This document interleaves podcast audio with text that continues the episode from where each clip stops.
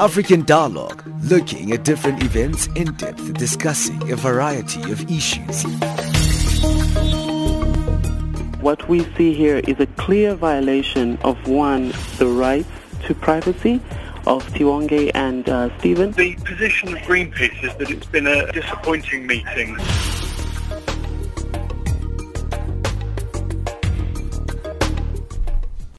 Hey, you are listening to Channel Africa. Thank you for joining us on our various platforms on DSTV channel 802 on the audio bouquet and online you can stream us on www.channelafrica.co.za. Well, today we're going to be looking at uh, the issue of Ebola in the Democratic Republic of Congo. It's said that the number of Ebola cases has risen dramatically to 2,000 people who have been detected to have the deadly virus in the country. This is according to the International Federation of Red Cross and Red Crescent societies. Now, attempts to deal with this rising outbreak, medical experts are also saying they will, could resuscitate the use of an experimental vaccine which was used in an earlier outbreak of Ebola. The virus, we know that historically has left 11,000 people dead since it affected three Western countries in 2014. Well, to help us on this, we're going to start this conversation with Nicole Fassina, who is uh, the Ebola virus Disease Coordinator at the International Federation of uh, the Red Cross Crescent Societies. Hey, thank you for joining us here uh, on uh, Channel Africa, Nicole. Great. Thanks so much for having me. Now, the thing is, um, the, the, big topic here is the idea of um, the main question, which is what is creating this resurgence of the Ebola crisis in the Democratic Republic of Congo? Yes, this is a good question. I think we have to recognize that we have Ebola in a very challenging context. So not only is this the first outbreak, the second or the third, this is the 10th outbreak of Ebola that we're seeing in DRC. And this is an area we hear from the communities and we see from the existing work that we've done in DRC that there have also been challenges with outbreak of measles, outbreak of cholera, uh, long-standing conflict, and on top of that, we're now seeing an outbreak of Ebola. Um, and it's very important that we take and see what we're learning things from these communities and understand that it's not just this one challenge in the areas that we're seeing, it's, it's multiple challenges that are facing these communities. Can we unpack those challenges? Absolutely, we can. And actually, this is um, at the base of what we're doing in our response. And this is what we call a community-led response. And by this, I mean we're not only listening to the communities, but we are hearing the communities and responding to their feedback. So, for example, we've collected um, large amounts of data by doing uh, door-to-door programming in these communities, and we analyze this data and then feed it back into the response. I'll give you an example. So we were hearing earlier on in the epidemic um, that we were using black body bags for a practice we call safe and dignified burials. Um, and I'll pause and explain safe and dignified burials just briefly. This is a process Ebola is most contagious at the end of someone's life. And safe and dignified burials is is arguably one of the most critical points to help containing the outbreak. It's a way you allow the loved ones to say goodbye to their family, but also make sure that you safely bury the body and, and reduce the spread. And so what we were hearing from the communities is that they they were not um, there was some resistance to the use of a black body bag for burying the dead. And so what we did instead with the communities was look at ways um, of adapting this approach. So instead we now use a clear body bag where loved ones can see their family members, say goodbye to them um, in a dignified way, and then properly bury the body. Okay, let's look also around the confusion around the numbers here because some sources are saying that uh, we are seeing declines. Some sources, uh, such as yourself, have actually said that uh, the cases have actually risen to the number 2,000 uh, people who have lately been uh, detected to have the deadly virus here. Why is there such confusion when it comes to these numbers, uh, when it comes to d- different sources? And um, in terms of what's happening on the ground uh, around the issue of containment as well, could you elaborate on that particular um, matter? Yes, great point. And so I think we do have to recognize that because we have Ebola in a very challenging context, um, there are um, you know, a high number of unknown contacts, and there are some of the issues that you're mentioning. We call what we're seeing right now in terms of the epi data, we call it super spreading. And so we're seeing um, increase in some of the epicenter and the hot spots, but we're also noticing we have to be high alert in preparedness for surrounding areas. So just recently we saw an area that had not seen a case for 42 days have a, a recent uh, pop-up uh, and another case there. Uh, and, and as you've heard, I'm sure we've also um, seen a case in Uganda with information coming out last night. And this really reinforces the need um, to use uh, local responders and, and prepare your local responders. Because in DRC, we know it's not... Um, in each base, that's where uh, your local responders should be. And this is what we hear from the community.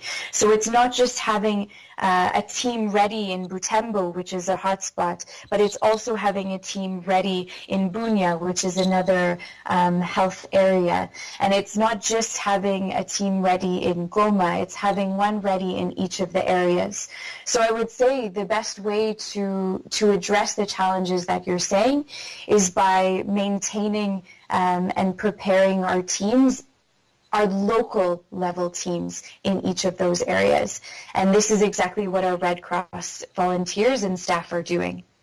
Okay, let me bring in Tarik uh, who is a spokesperson of the World Health Organization.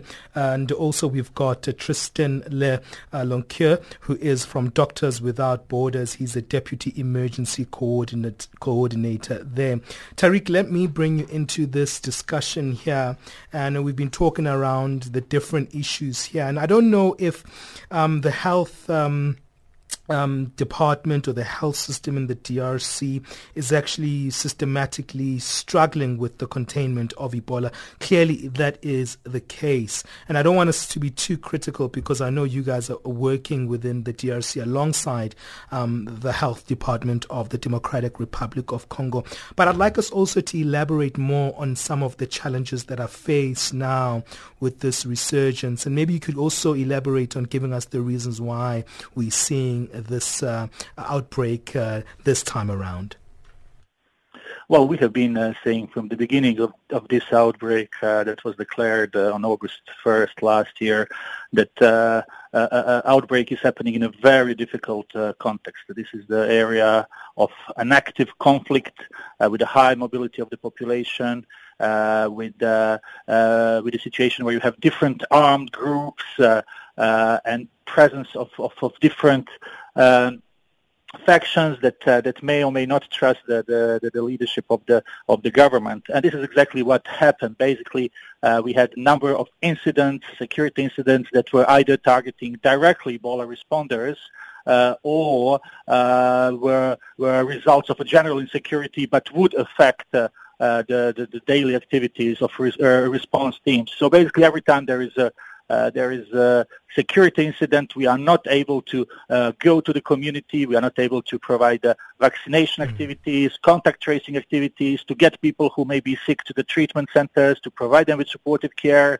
So all these elements, once we are uh, if we are not there in the community, and I'm talking really for all partners who are working to support Ministry of Health uh, uh, in this regard. So if we are not able to do these activities, then uh, people who are sick uh, will uh, first stay without a proper care, uh, but also uh, maybe infecting others. So and this is what we see uh, as a pattern every time we go back to community. We see that there was intensification of the transmission of the virus, and then we see more cases. So really, the the the, the key is the access.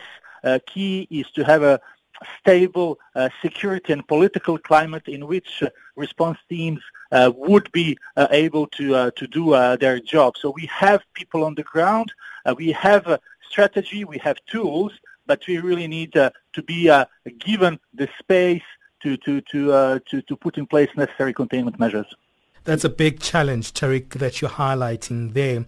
Uh, I was speaking with Nicole just as we started this program, Tarik. She's from the International Federation of the Red Cross uh, Crescent Societies. And we also were speaking around uh, the issue of uh, data collating around this particular um, outbreak. What are your thoughts around that? What is the World Health Organization finding in that regard? Well, we are really uh, working with, with all the partners to, uh, to, to be able to mount the, the, the all elements uh, of response, and uh, our colleagues from uh, uh, from International Federation of Red Cross are key partner in several activities, including secure and, and dignified burials, community engagement, and, and sure. other activities. What, what, what we are really seeing again is that we see that, uh, for example, uh, uh, the, the, the, the ratio of transmission of the, of the virus from one person to how many other people uh, will be infected is low. Uh, uh, and we think that this is because of the vaccination. We really believe that the vaccination has averted a number of cases because on average we see that one person is infecting only one person, although there are many contacts that are being registered. So if we manage to vac- vaccinate every contact, Uh, uh, uh, we think that we would be able really to, to, to, to go down in numbers. The problem is that currently vaccination rate is about 90%. So we are reaching about 90% of those who are identified as contacts. Uh, now, now we have to see uh, what happens with the 10 others. Some of them may be refusing to be vaccinated, uh, and this is the issue then of, of a community engagement. some of them we may not be able to find, and that's a, that may be operational challenge. But yes, the challenge really we have right now is, is, is, is the access, but also to build that trust with the community because we had uh, instances where communities uh, would be uh, uh would be reluctant to take part in certain activities, and this is really uh, something that it really uh, we need to work with all partners to understand, to listen to community, and see how we can provide not only Ebola-related services, but how we can provide other services. You were mentioning the weak health systems. Uh, yes, in, in, DRC and especially in this part of DRC, uh, health systems are not uh, uh, at the level we would like it to be. There is a lots of uh, uh, sort of private, semi-traditional, semi-modern, as they call them, uh, tradi-modern health centers where infection prevention control measures are not at the level that needs to be. And we have mm. seen lots of hmm. transmission mm. of the virus in those uh, centers. Mm. Uh, and then we have to really ask ourselves why people go to these centers and don't go to hospitals. Sure. So, uh, so, so this is this is again something to look sure. at how we can help uh, health system as a whole, including that uh, private sector, uh, to to get up to the level that would prevent transmission of the virus at the healthcare facility level. That's the voice of Tarik uh, Jasarevic, who is a spokesperson of the World Health Organization. I also have Nicole Fassina, who is uh, from the International Federation of the Red Cross uh, Crescent Societies. Uh, she's the Ebola virus disease coordinator. And uh, we also have Tristan Leclerc, who is uh, from Doctors Without Borders. she's the Deputy Emergency Coordinator. I'm going to come back to her after this break. And I want to look at this issue of access because we know also because of the geographic uh, landscape of the DRC. It's a bit of a challenge, and as well the fact that we also have some internal conflicts in the country that cre- could create that um, access to certain areas, and we will highlight that after this break. Welcome to Change Your Game on Channel Africa, the African perspective. We are coming to you from Johannesburg, right here in South Africa. I'm Asanda Beda, your host. Change Your Game, the program that promotes open discussion and social dialogue as we highlight real issues in the African entrepreneurship ecosystem. Trevor Mumba now joins us in studio to talk about his entrepreneurial and personal journey. Welcome to Change Your Game, Trevor. Thank you so much. Um, it's an honor to be here. Palesa Mokubung, who's a designer. Welcome, Palesa, to Change Your Game. Thank you. Your role at the fourth annual Fashion Without Borders event? I just know that I need to arrive and and, okay. and do my part and do it really, really well.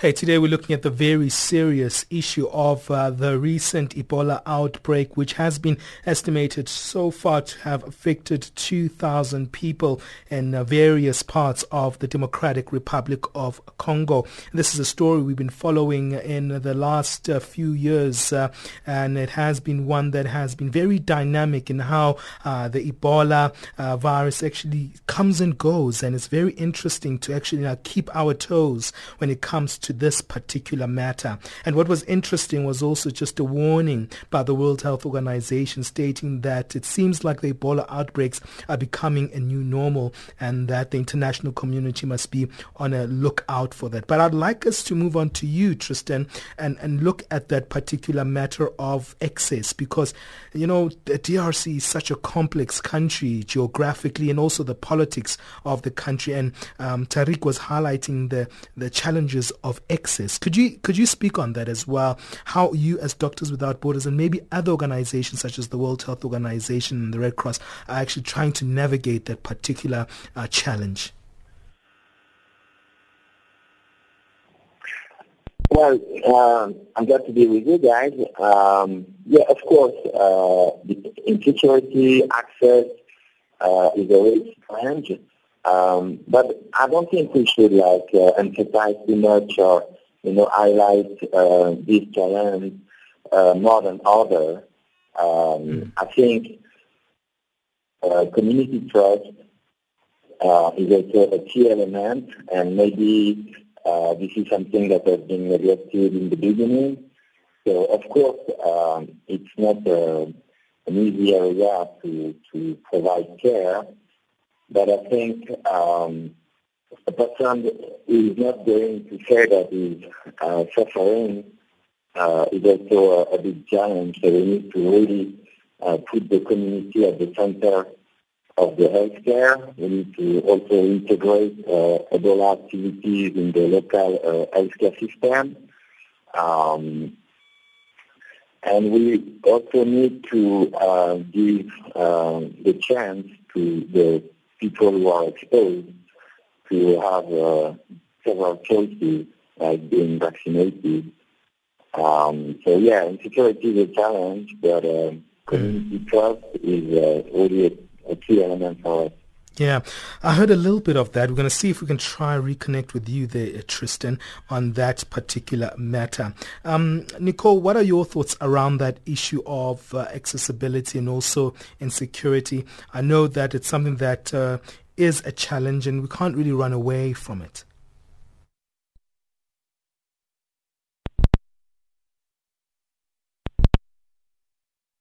Nicole, are you there?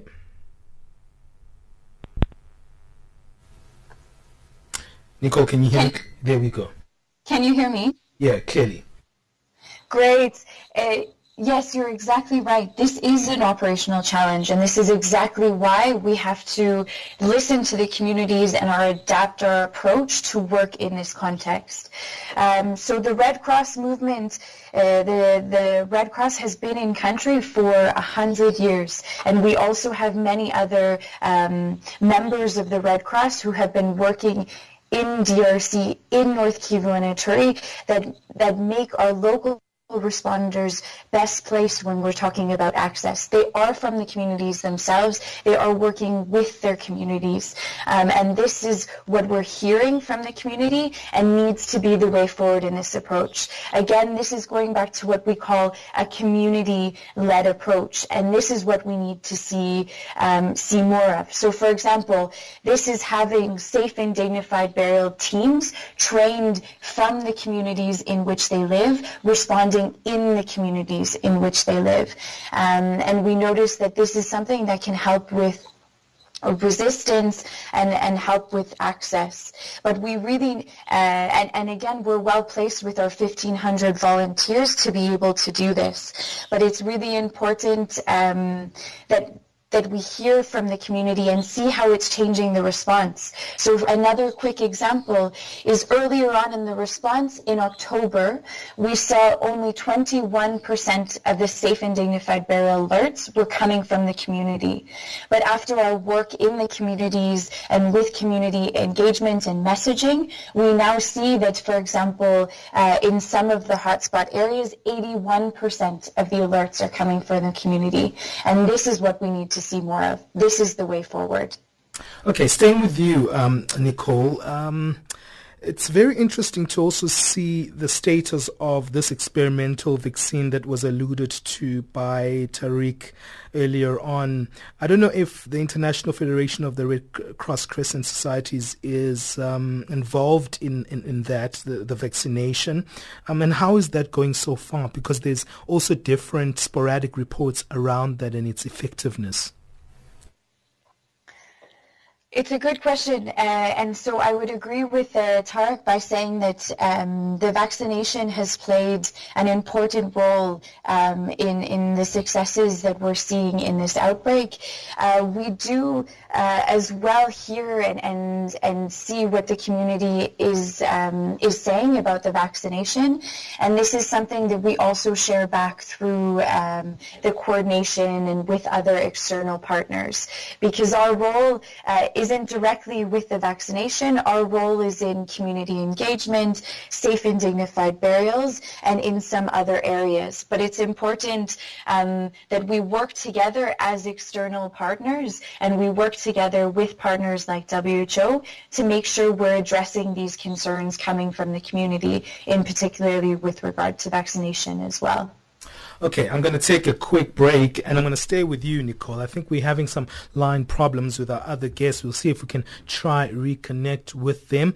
Uh, that is Nicole Fassina, uh, the Ebola virus disease coordinator at the International Federation of the Red Cross Crescent Societies.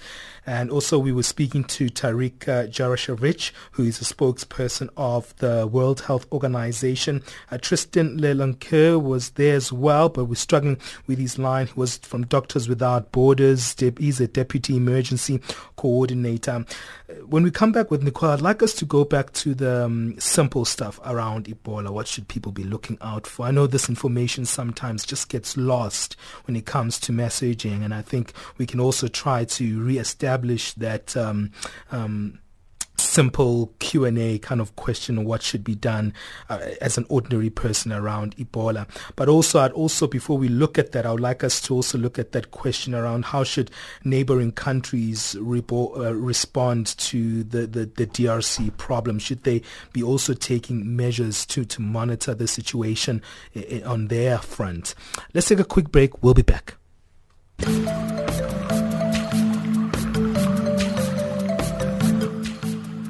This is Channel Africa, South Africa's official international public radio station on internet and satellite.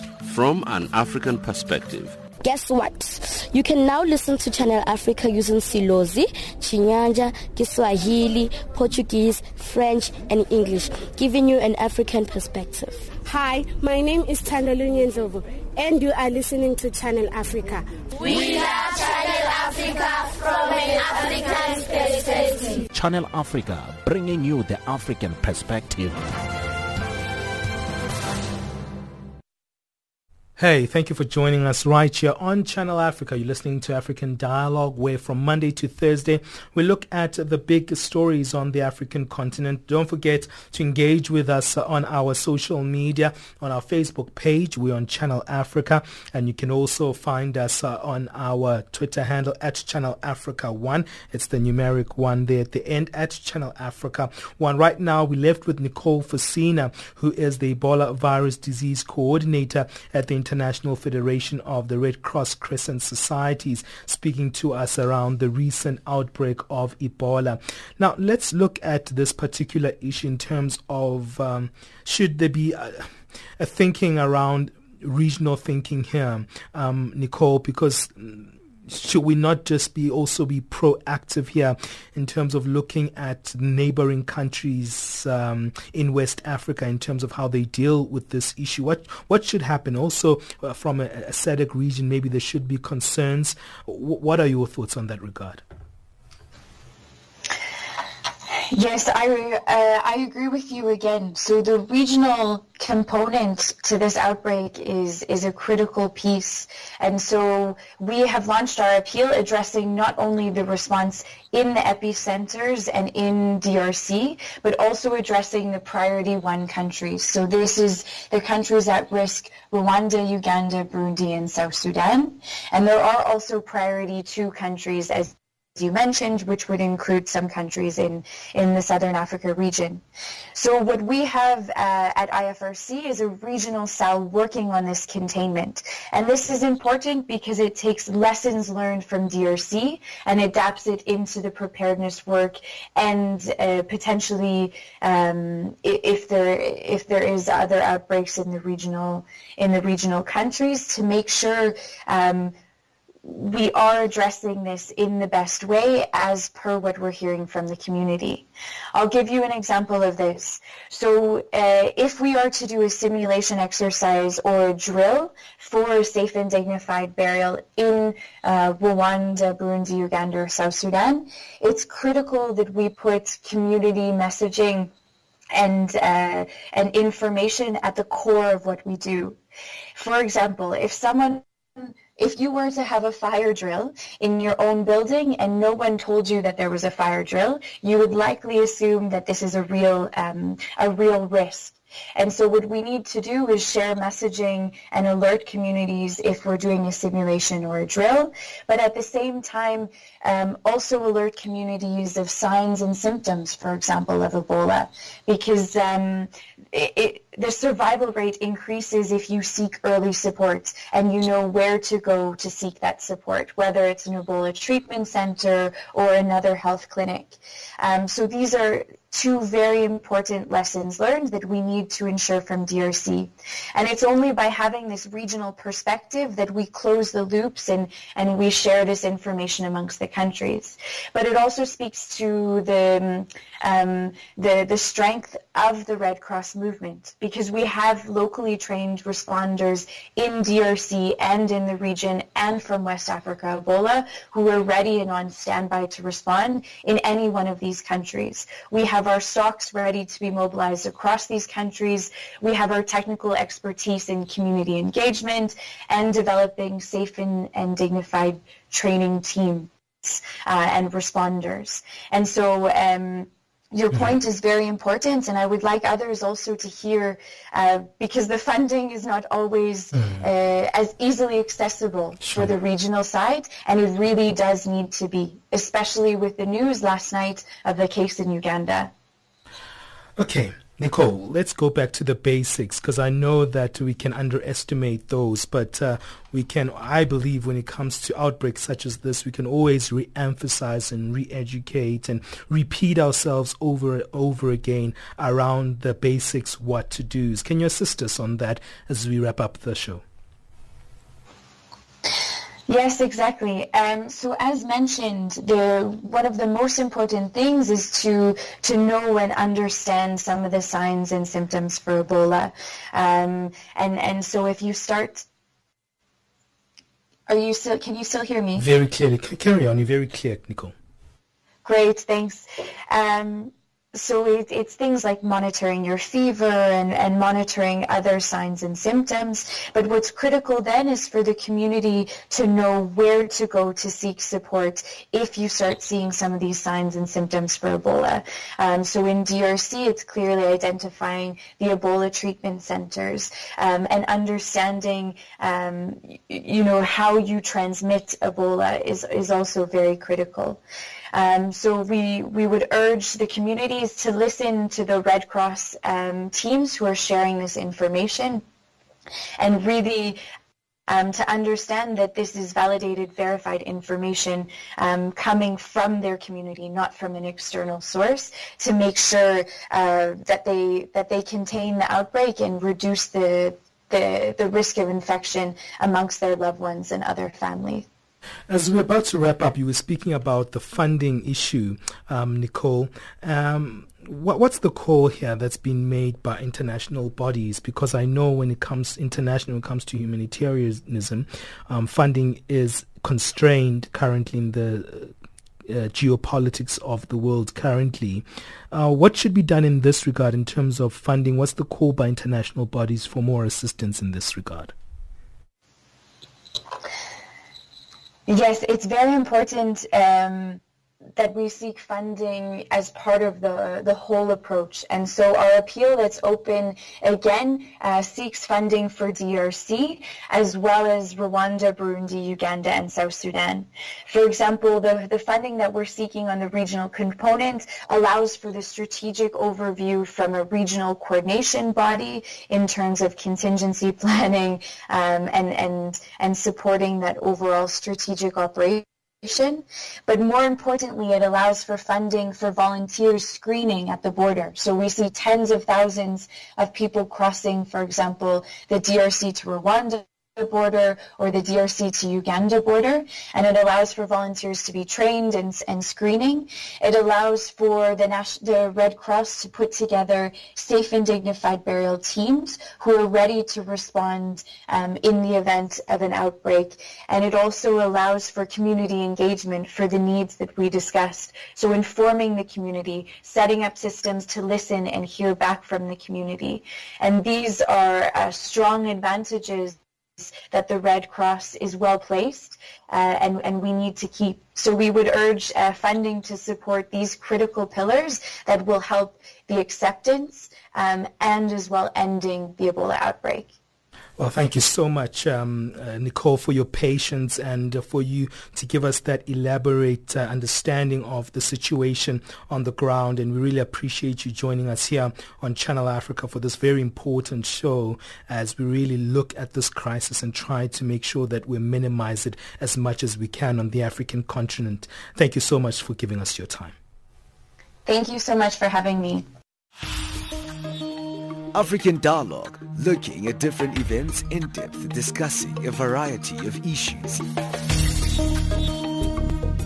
What we see here is a clear violation of one, the rights to privacy of Tiwonge and uh, Stephen. The position of Greenpeace is that it's been a disappointing meeting.